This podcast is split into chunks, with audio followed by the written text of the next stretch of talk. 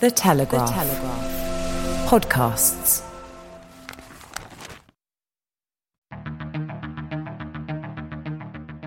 I'm Claire Hubble, and this is Ukraine, the latest.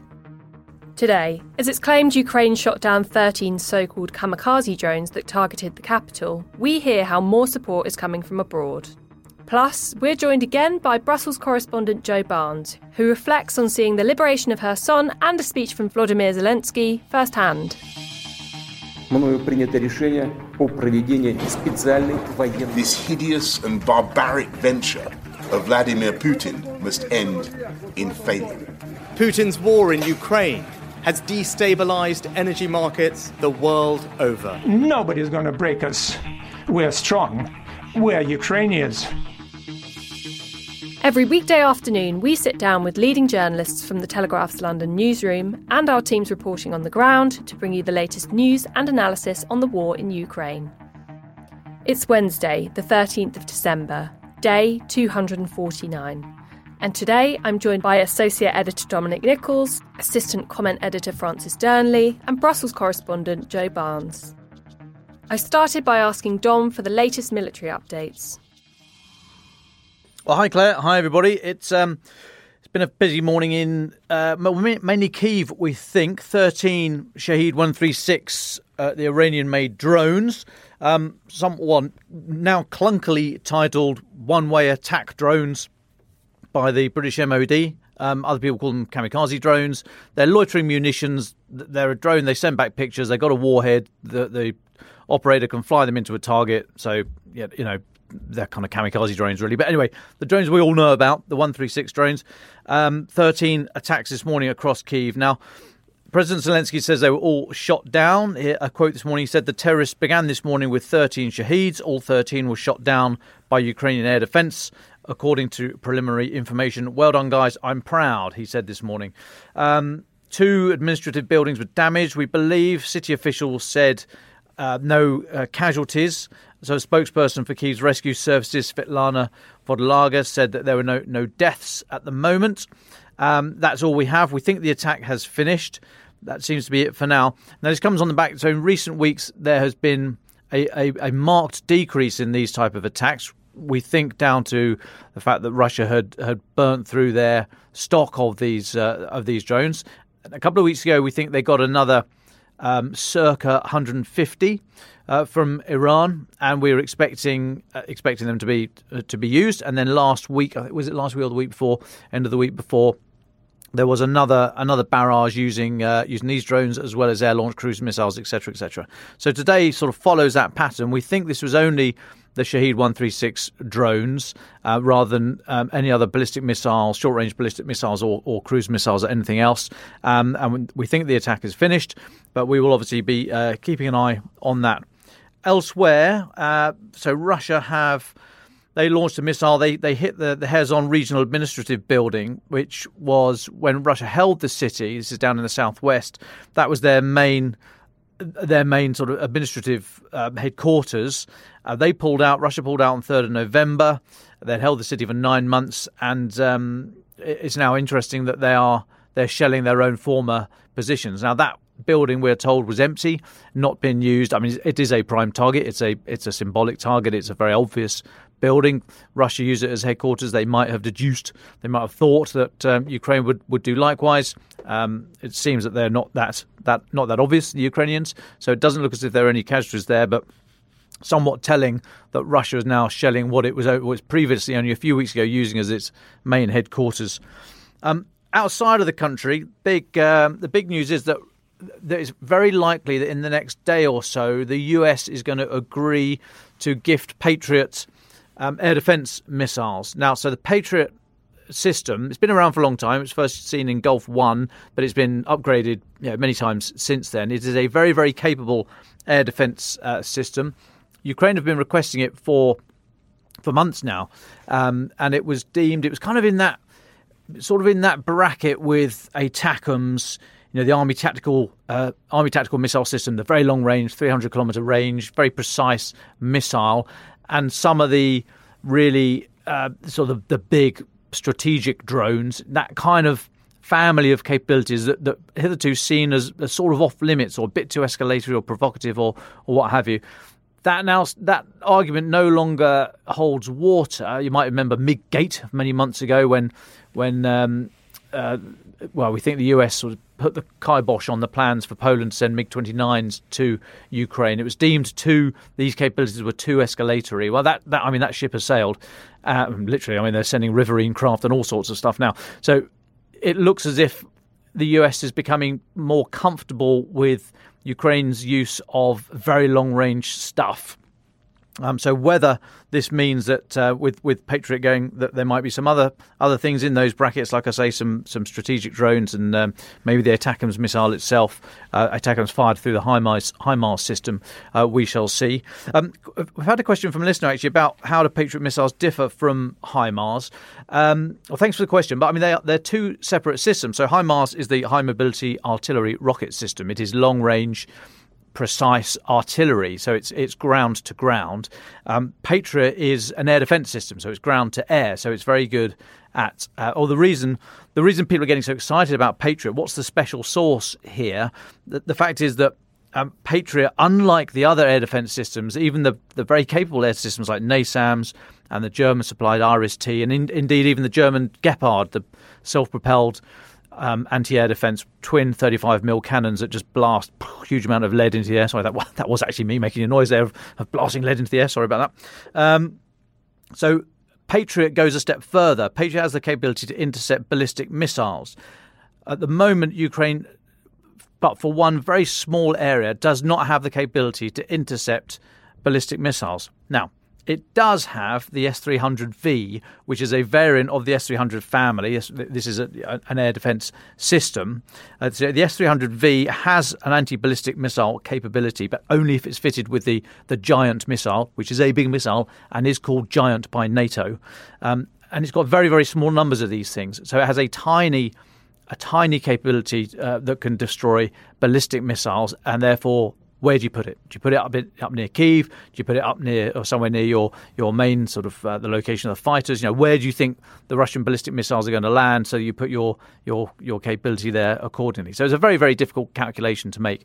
So these Patriots will be um, will be very helpful there, and also the, the, capability that Ukraine have at the moment, this S300V, it is not it is not effective against the most modern version of the Iskander ballistic missile, um, which Russia has been firing in great numbers. So the 9, 9M723, to be very technical, the most capable version of the Iskander missile.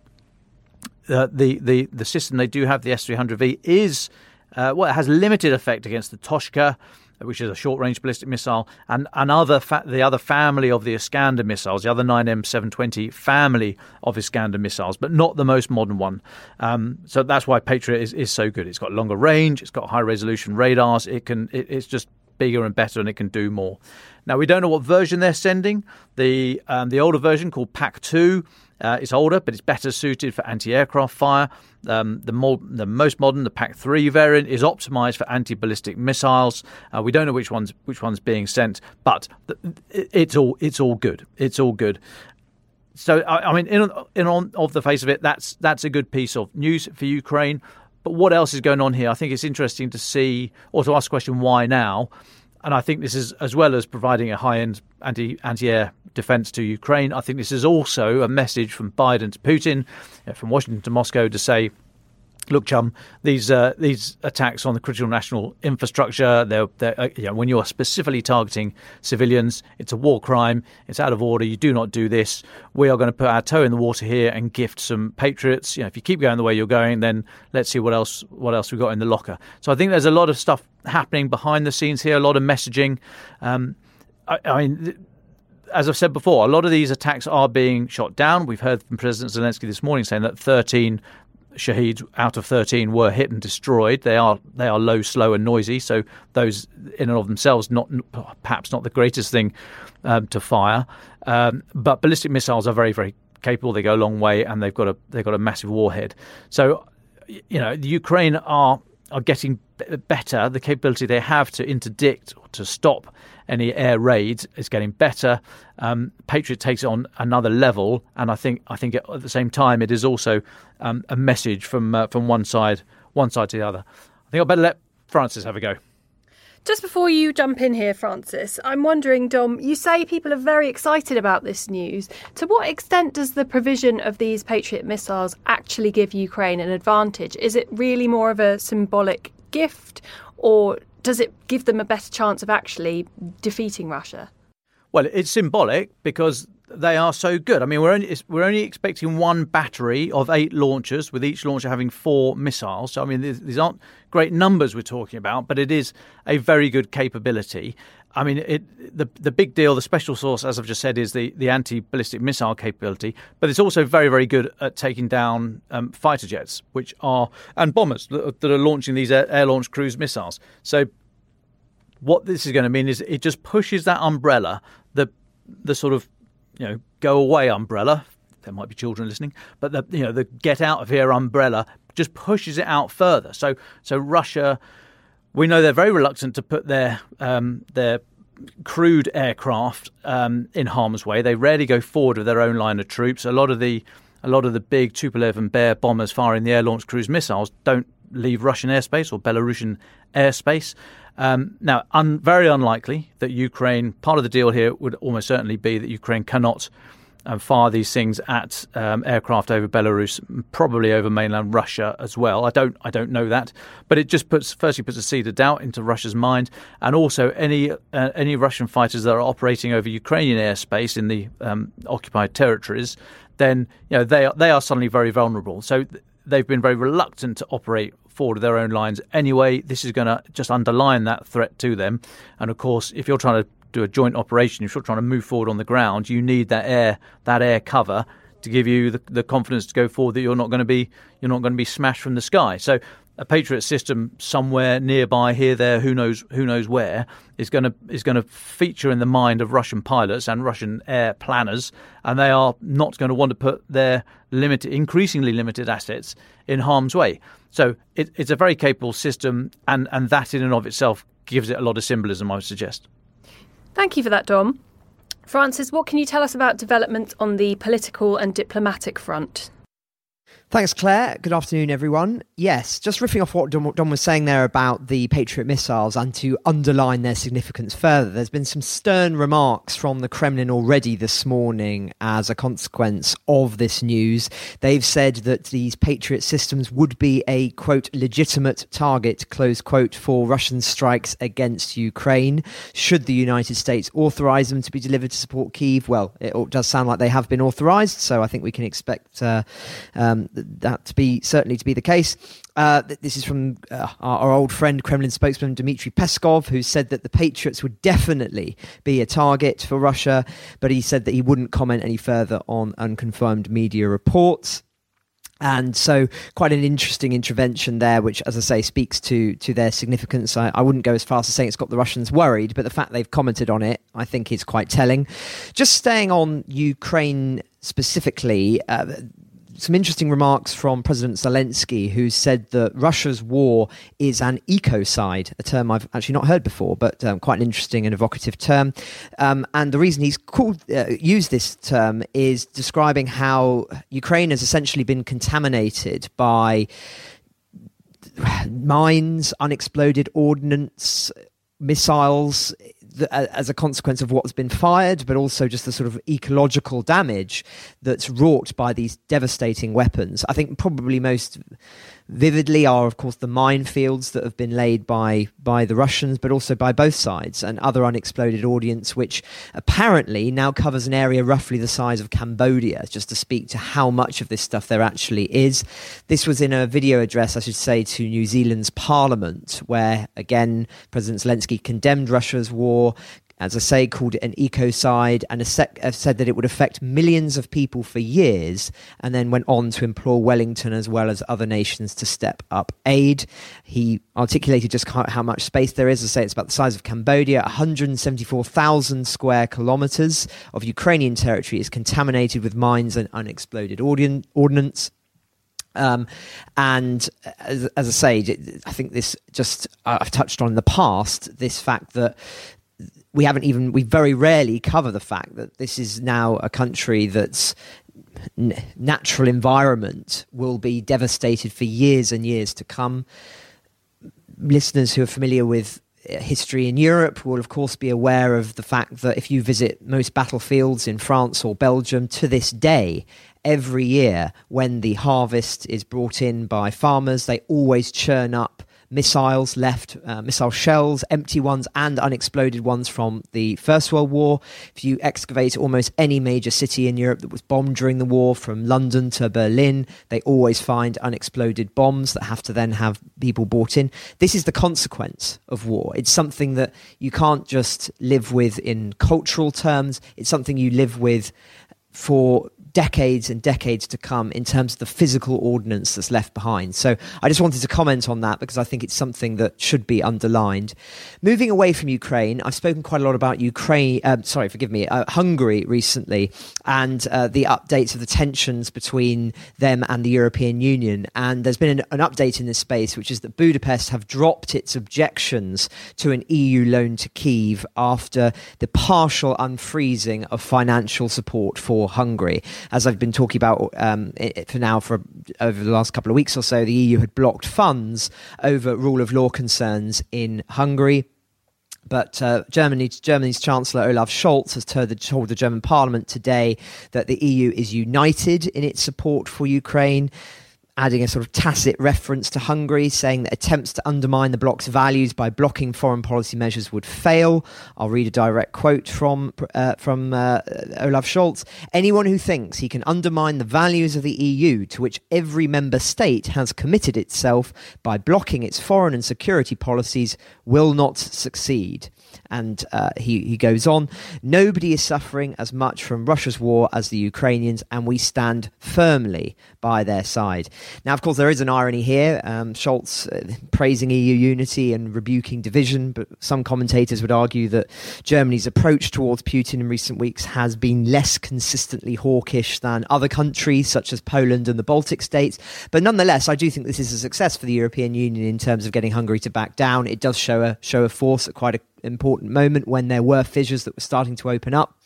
But it has to be said that um, uh, the most interesting developments, I think, today are further to the diplomatic developments are um, in the economic space. Really fascinating piece of European Union analysis that's come out today um, that's compiled research from the World Bank, the International Monetary Fund, the Organization for Economic Cooperation and Development, saying, uh, oh, looking into the uh, state of the Russian economy and analyzing what they think the long term influence of the sanctions will be. And it makes really interesting re- reading and cooperate, co- collaborate, sorry, um, with um, what the, uh, the Yale report said.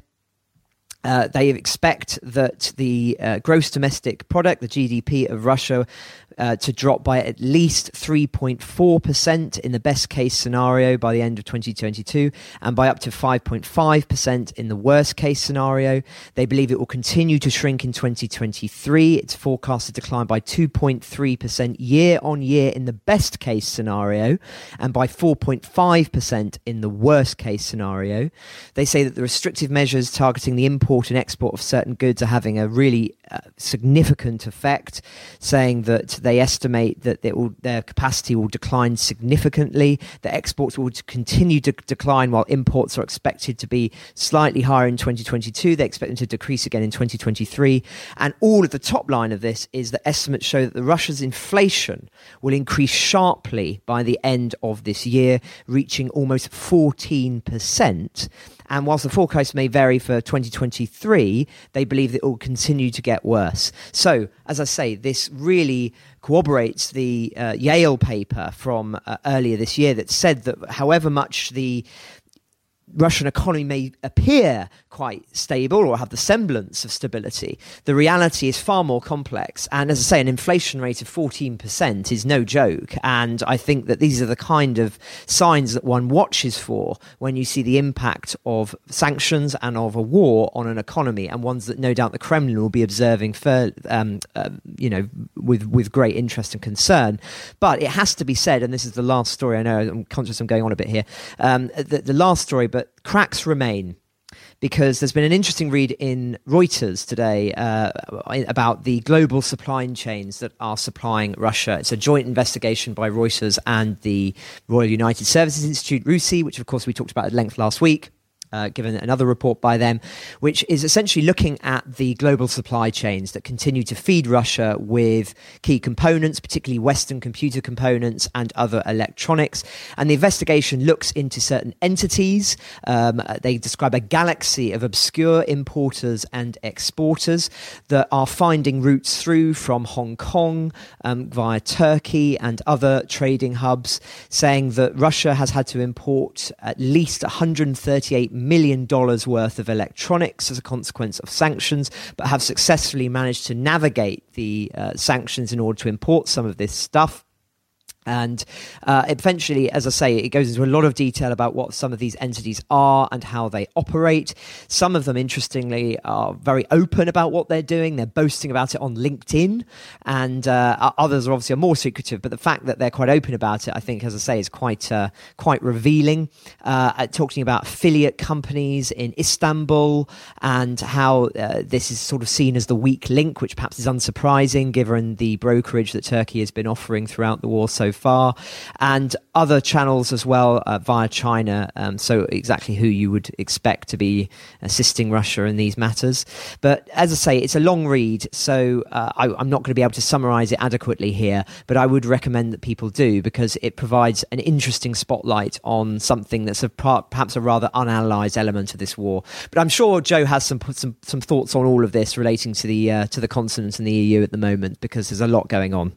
Yes, thank you for that, Francis. And this is the perfect time to bring in Joe Barnes, our Brussels correspondent. It's been a while since listeners have heard from you on the podcast, Joe. What's your sense, as someone who monitors the EU, of the current state of play on the continent in regard to Ukraine? Uh, hi, folks, and thank you for having me back. Yes, I've been on holiday, but obviously the conflict in Ukraine is one that you can't keep away from. So I've been kind of constantly listening to my colleagues on the podcast and reading what we've put in the Telegraph and further afield. First of all, I'd like to touch on what Francis said about Russia circumnavigating sanctions. The EU are generally worried about this. They're putting together some sort of task force to look at how Russia is still getting Western components, whether it be genuine military technology, which is slightly rarer, but what we do see is them acquiring kind of m- multiple use. It's called dual use technology. So often technology that has both application in the civilian world but also in the military world. And, and we see that the, for instance, the Shahed 136 drones that Iran have been uh, offering and giving to Russia have been kind of. I, I, I wrote on this while I was in Ukraine. Um, have been giving to Russia are littered with Western technologies, and it's not the firm's fault who produce this technology because often it's bought through illicit channels and then sent through back channels into Russia or Iran, where these drones are now being produced. And the, yeah, the companies are none the wiser. But so the EU is putting a consensus effort together to basically look at the supply chains and monitor them and crack down where they see potential loopholes and leaks for tech getting into Russia. And a guy called Michael O'Sullivan, a an Irish diplomat who was once the EU's ambassador to the US is dubbed as the guy who's going to take over this task force. Elsewhere, the EU are trying to agree on a ninth package of sanctions against Russia. They've um, they've sanctioned uh, a lot of Iranian entities and individuals now who are responsible for the uh, drone shipments to Russia.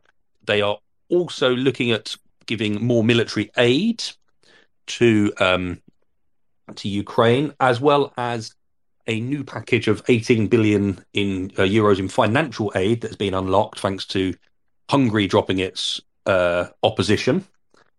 So um, the EU is still steadfast in supporting Ukraine, and actually, it's managing to do quite a lot now because, uh, say, the EU countries agreed to give Hungary a whole load of its budget, and this is another another topic, so I won't go off into that. But Hungary had a load of EU funds blocked for not respecting EU rules, but in return, Hungary was blocking 18 billion in financial aid to Ukraine. So Hungary has agreed for that 18 billion to go in return for some of those EU funds being allowed to travel to Budapest.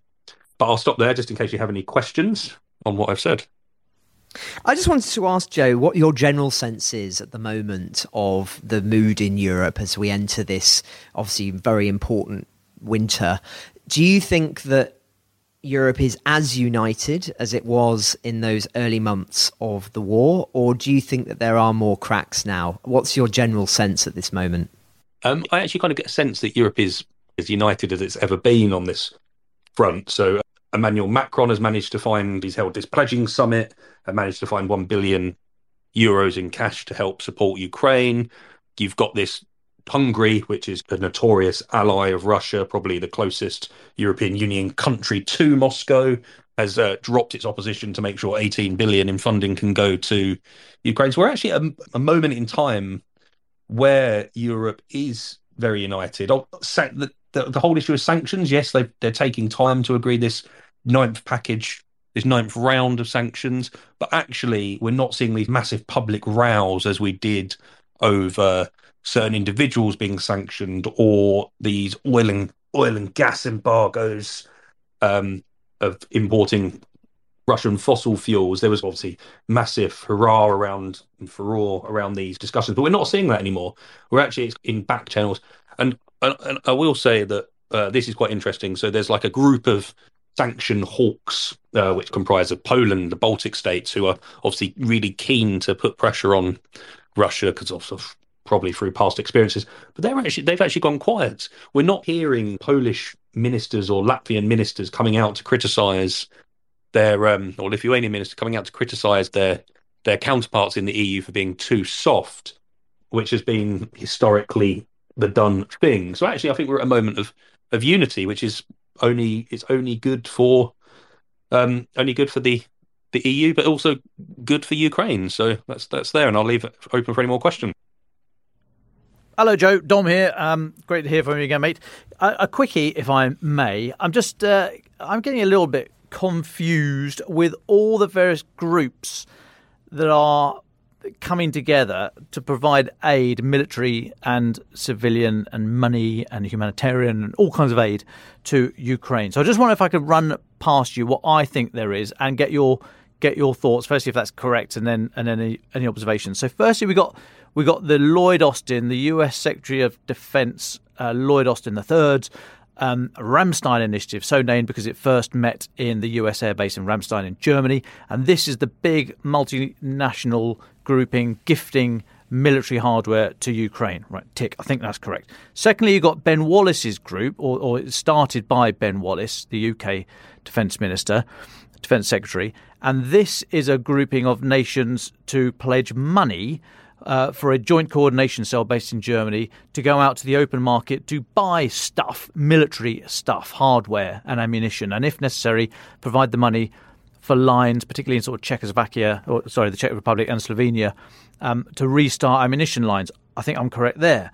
Then you've got this EU fund, which is a big pot of cash for rebuilding and humanitarian help. And and you've just mentioned that, that Emmanuel Macron has has started another fund as well and, and pledged a billion euro. Um, I have no idea what that last one is, and if it's if it's in concert with or conflict with the EU one or any of the others. So, is that how you see the landscape at the moment? And if so, what on earth is this thing from President Macron? You're, you're right, and I am always confused by what is out there in terms of people pledging. So we we have the the Ramstein NATO plus other countries. I think they don't like being named, but like Japan.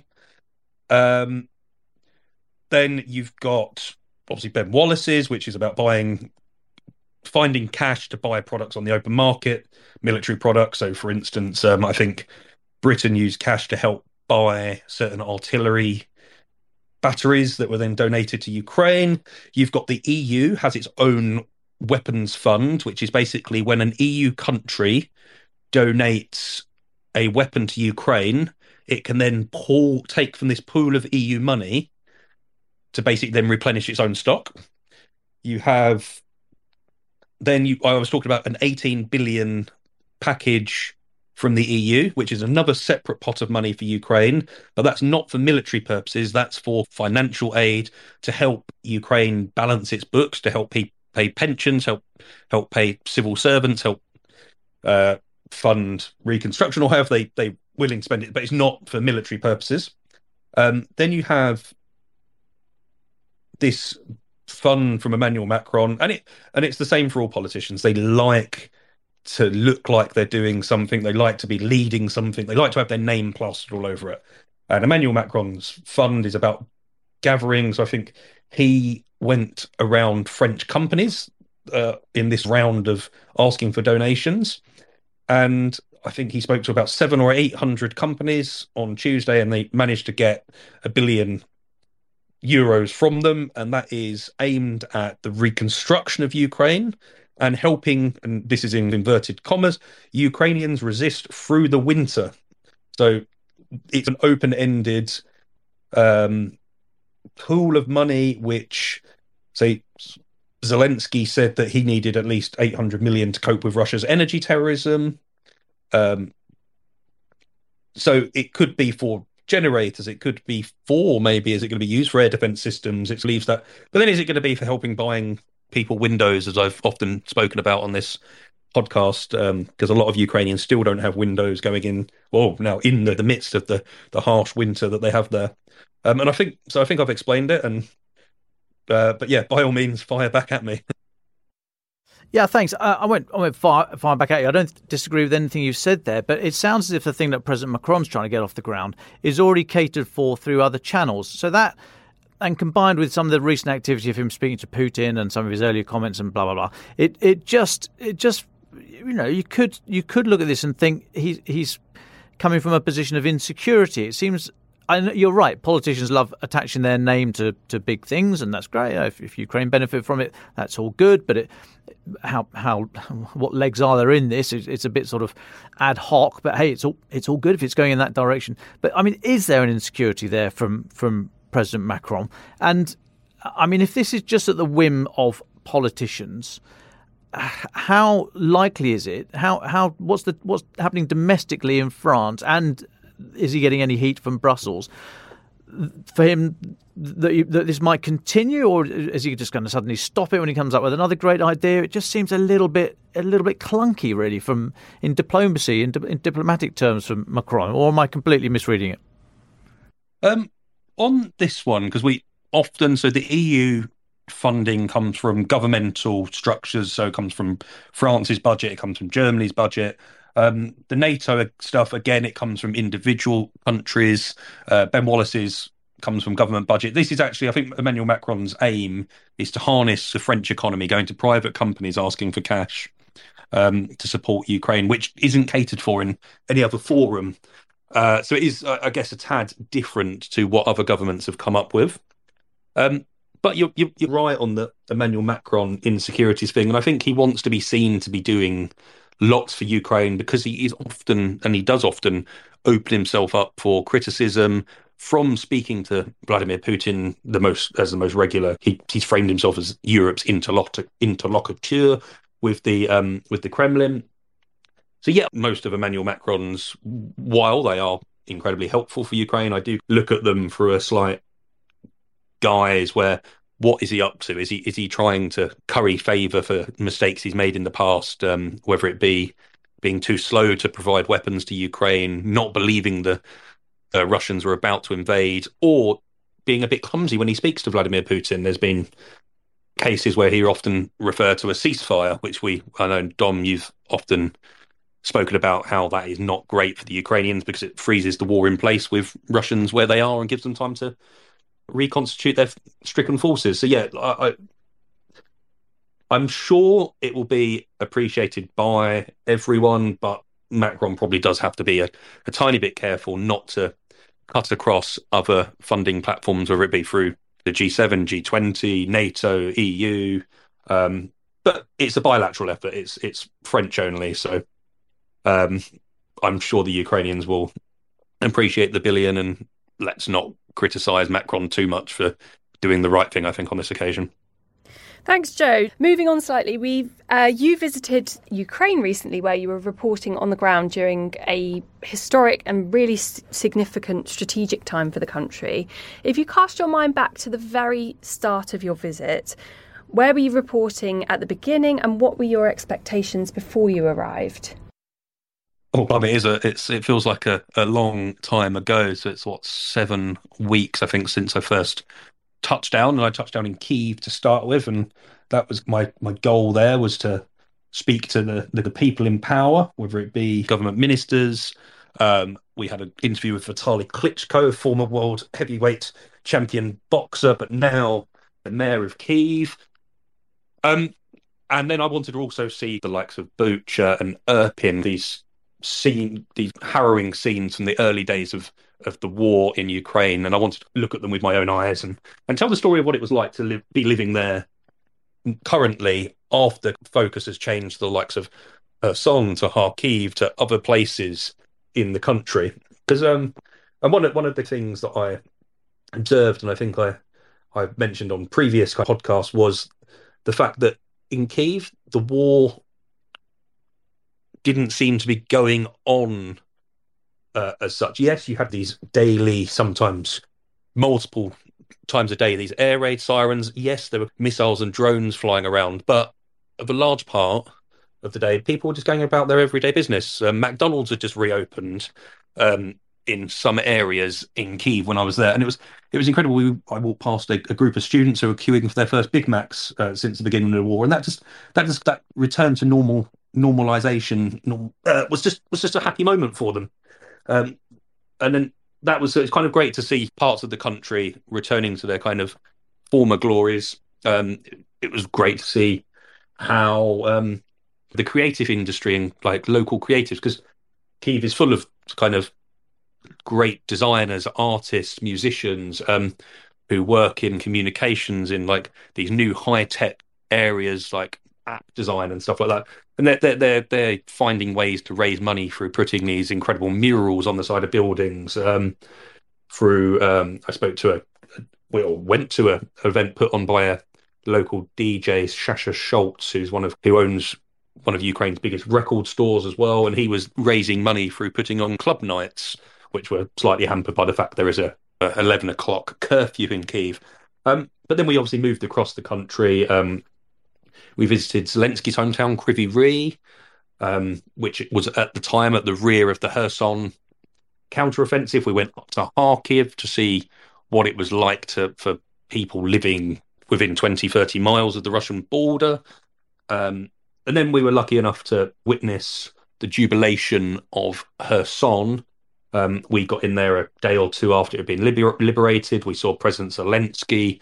He turned up and gave a speech and proceeded over the official flag raising ceremony. So it was it was great to see moments like that and see Ukrainians happy. Um, but obviously that is probably changing. It was quite warm when I was out there. Um, now we're in the midst of this really bitter winter, and we need to like tell the story of um what was what's going on now and how people are living through this winter and what support they need i guess so it's um I have always been very fond of Ukraine since my previous visits post February 24th. Um, and it was it was great to be back. Um, the people are some of the most like they offer great hospitality. I couldn't tell you how many babushkas offered offered me tea, coffee, and cakes in their home while speaking and telling their stories about what it was like to live through the war. So um, yeah, it was um, sad to to to be leaving a, a, kind of country at the time when there's so many great stories to be told and um, that are also play a, a, kind of significant role in making sure Ukrainians get the support they need uh, from foreign governments and foreign charities and stuff. Um, but I'll stop there and leave you with any questions. Thanks, Joe. Just going back to the liberation of Kherson, I'm really curious. I know you were around the area sort of before that very historical retake by Ukraine. I'm wondering did you know, did you feel like it was actually going to happen? What was that like? And also, what was that like to report on as a journalist? Um, yes, we knew it was happening. You speak to you speak to soldiers on the ground, and you see a bit more kind of military activity of people getting ready to move the front line forward as such. Um, we'd obviously heard stories for about for about two for about two weeks. We'd heard stories about how um, Russian soldiers were getting kit out of the city, crossing the Dnipro River to get onto the left bank um, away, and it was it was um, it was long winded process. So it wasn't a shock when it happened. But obviously, you always take things with a pinch of salt when you're because there's this operational secrecy, uh, the fog of war, which we often talk about. So you don't, you don't. There's nothing is ever a certain.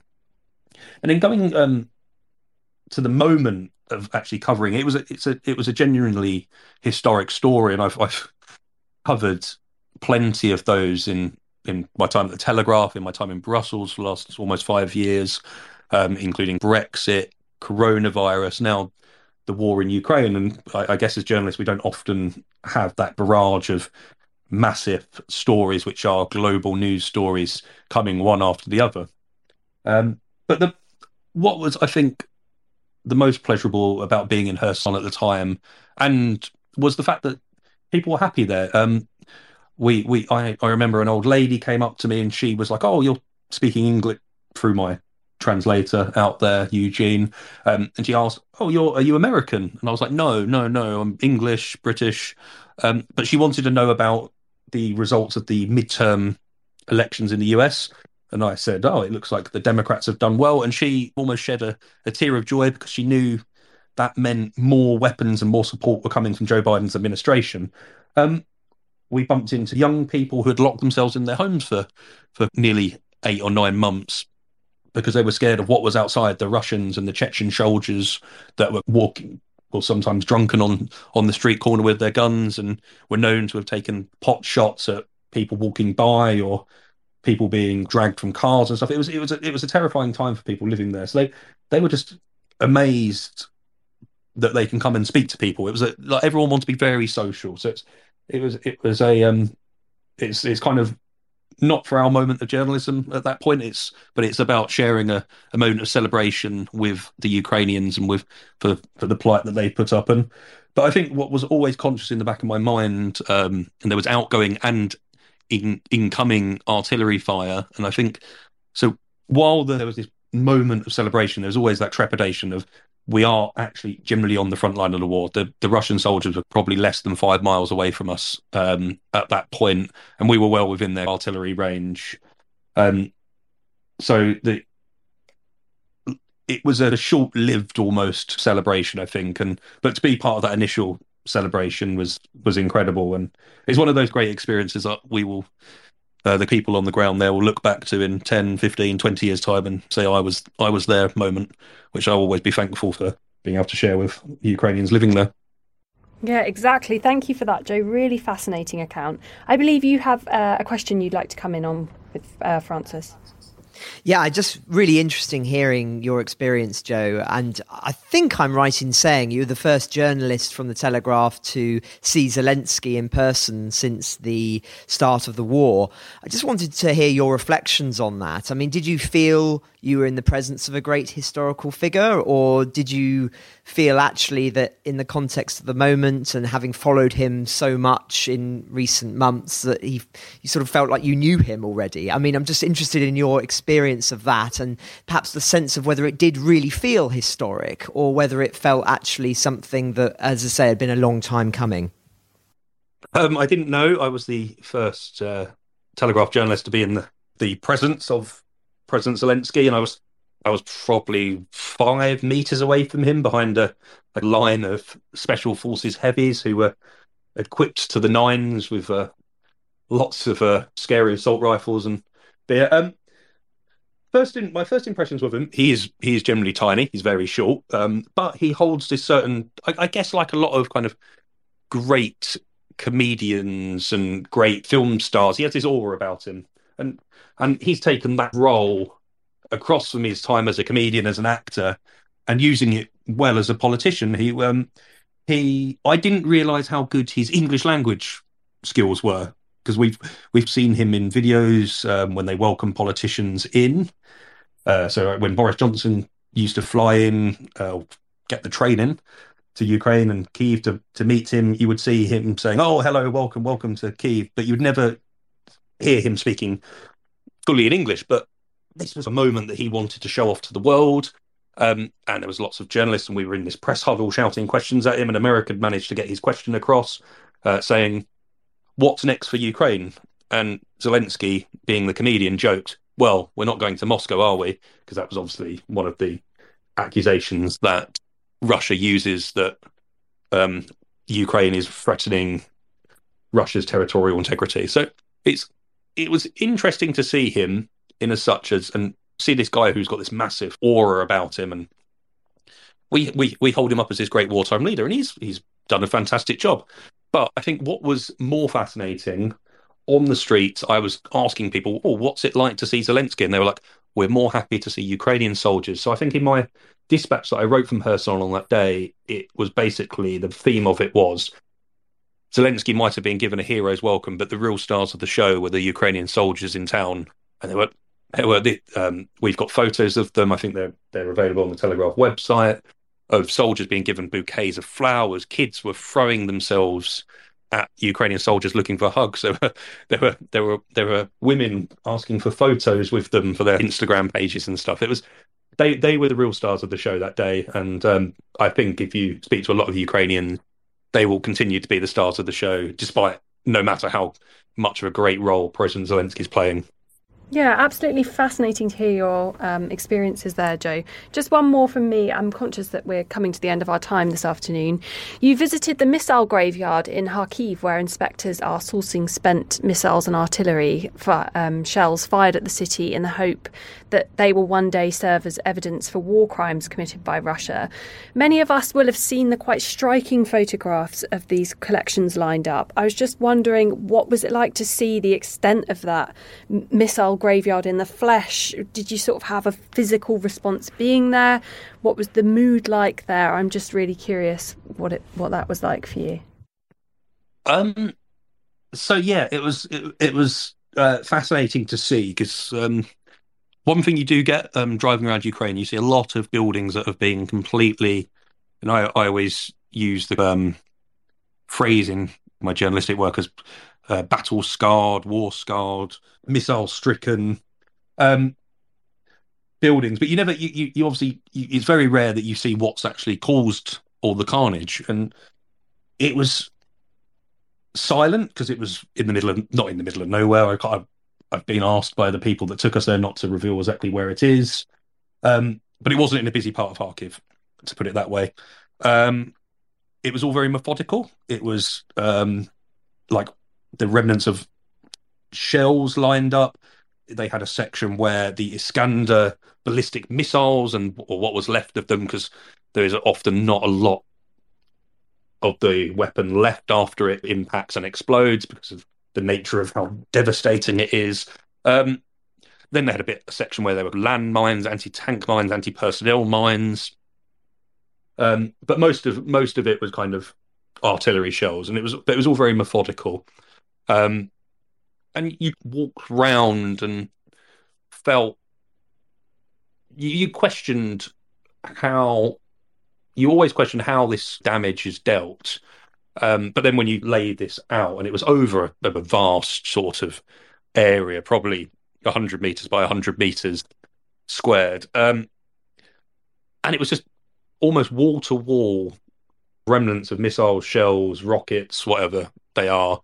Um, and then that, that paints the picture, and that's what I, I tried to do with my piece from there. Of this is how Russia has been targeting civilians, been targeting military uh, targets and stuff like that. And it was bizarre because it's like putting a name to a face. You're now putting a, a rocket to a particular uh, attack, and that was one thing that was quite interesting. Each ordnance uh, missile, whatever we call them for now, was labelled, and it had essentially a. Uh, if you've ever worked in a a um, a shop before, you'll probably be familiar with the term SKU code, which is a unique code given to an item, which when you go through the barcode system, it then pulls up all the information and puts it through the till system. They they had their own codes written on them, and we were told that if you enter that code into a database being being filled up and built by the Ukrainian authorities, it would tell you exactly when the attack happened, who was killed, what was the damage dealt, where it was, and all the information. So it was it was essentially it served as its two purposes. It's a historic, a sort of a monument to the deadly effect of these weapons, but it also is a an active sort of evidence room where these war crimes investigators will, the prosecutors will take, um, will have all the information there, but they also then make sure they bring foreign investigators to help, foreign experts to help uh, build up a case for Russian war crimes uh, against Russian war crimes that have been committed in Ukraine. Um, yes, it was it, it, was a, it was a fascinating visit. Um, it's a piece that I recommend everyone go back and look at because the pictures in it are fantastic by a photographer Heathcliff O'Malley, um, who actually managed to get a drone above it, and so he can show you the the scale of the of the of the what has been used to to strike um, Ukrainian targets by Russians. Um, and I think the, the, the Ukrainians were keen just to, to show us that because it is actually a reminder that there is a this huge war going and a lot of Russian efforts are being used to target civilian infrastructure, which and homes, like apartment blocks, hospitals, and schools and stuff like that. So I think it's that ever constant reminder that this is what Russia's doing, and the Ukrainians are keen to show that off. Thanks for that, Joe. We're coming to the end of our time this afternoon, so if I can go to you first for uh, final thoughts, please, Francis, briefly if you can. Thank you, Claire. Well, I'll do my best.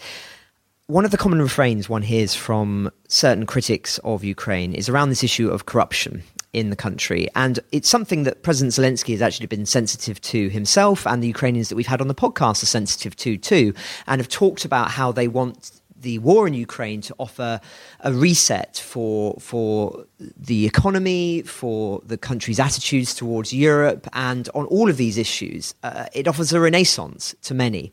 And just on this issue, there's been an interesting story that President Zelensky has hailed the dissolution of a controversial Kiev court run by a very controversial judge. And he's using this as an example of how it is possible to end a history of corruption in the country and wage war on Russia at the same time. So the judge concerned is a man called Pavlo Volker. I apologize if I've mispronounced his name.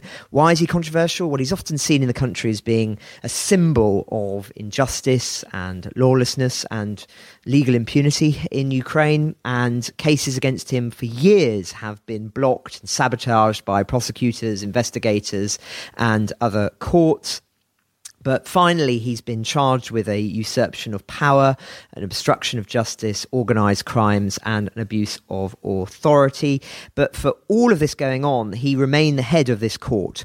And finally, as I say, through an act of parliament, Zelensky has managed to close his court down and is in contra- um, is, is, imposing sanctions on Volker whilst working with uh, the Americans. So, as I say, what's the significance? This is a complicated issue in many ways. It's essentially that Zelensky is being true to his word on wanting to stamp out the accusation of corruption in the country and what has been largely, it has to be said, due to Russian influence on the, on Ukraine, uh, a, a, history of of issues around corruption and injustice, and. Him being able to say this, I don't believe is cynical attempt to show the West that he is uh, being serious on this. The fact is, this is a story buried in in, in a rather uh, obscure news wire. It's not a major front page story, but I think it's an example of how this is really going on behind closed doors. There are real systematic attempts to change things. And so I think we should watch this space very closely. And I, as I say, I think it's a positive development and one that not only Zelensky will welcome, as I say, it's been something he's been wanting to do for years, but many Ukrainians will welcome too, that this is the country that they want to, to live in. Thank you, Francis. Over to you, Dom. What are your final thoughts for today? Thanks, Claire. Well, I'd take us back to the expected imminent announcement of this gift of a Patriot missile battery from the US to Ukraine. Uh, not so much for the military significance of it, but as I mentioned earlier on, what's going on in the background, if indeed there there isn't. I don't think I'm overreading this, but um, let me know if you think I am. I, this is this is interesting. If this is a message, and if it is an escalation, a soft C, a soft I can't even spell soft E escalation. Sorry, um, then what's Russia's response? Because arguably there's not a lot they can do. They can't sort of ramp up the nuclear rhetoric because we've had all that before, and, and they've sort of dialed that down a little bit in the face of uh, opposition from China and India uh, and elsewhere. So so what what happens? And and if if there's nothing here, then is this a route now for the US to to press, or another lever that they've, they've suddenly discovered is at their disposal. So if uh, uh, the next egregious uh, atrocity that's discovered is that the signal then for the US to release ATACMS or, or the Grey Eagle drone or some, something else. So I just think I, I think Russia's response to Patriot, if indeed it happens in the next 24 hours, as we expect, is going to be very, very interesting, um, or the, their further response on top of what Peskov's already said and then and then the assessment. We'll have a think about this. The assessment of of what then what that means. Is it significant, and is this a new lever at um, at the the the West and and the US in particular uh, disposal? Thank you for that, Dom. And finally, to you, Joe. What would you like to leave our listeners with? Um, I was also going to um, go back to the Patriot issue, um, but also just just look at the the why um, Ukraine has suddenly come into possession of, or going to come into possession of a very high tech bit of kit. Um, I want to look back to a time, a moment in time when I was sitting in a hotel in Odessa, typing up my notes for the day, and the news came through that a missile had landed in Poland, killing two farmers near the at the border with Ukraine. Um, there are lots of rumors that it was a Russian missile or rockets or direct escalation, um, which could have triggered NATO to get more involved. Um, but that was quickly scuppered. Um, but at the time, Poland were offered more. They've already got, I think, 18 between 12 and 18 Patriot systems in their bought in inside the country as part of NATO security effort and air defense efforts by NATO. Um, but they were offered they were offered more, um, and they were they were due these. I think two systems were due to be sent to Germany, um, which then were then offered to Poland to help bolster. But Poland came out and said no. Let's give them to Ukraine. Let's put them inside Ukraine, and maybe that might help us. Uh, if because you by Ukraine being able to defend itself, that actually again creates a buffer between uh, the war and NATO itself and NATO countries. So I think um, we should be uh, looking at Poland's influence in this decision, and it's not off the cuff. It's um, a long term thing that's been happening since the middle of November of probably Poland saying, look, we don't want extra patriots, but why don't you give them to Ukraine?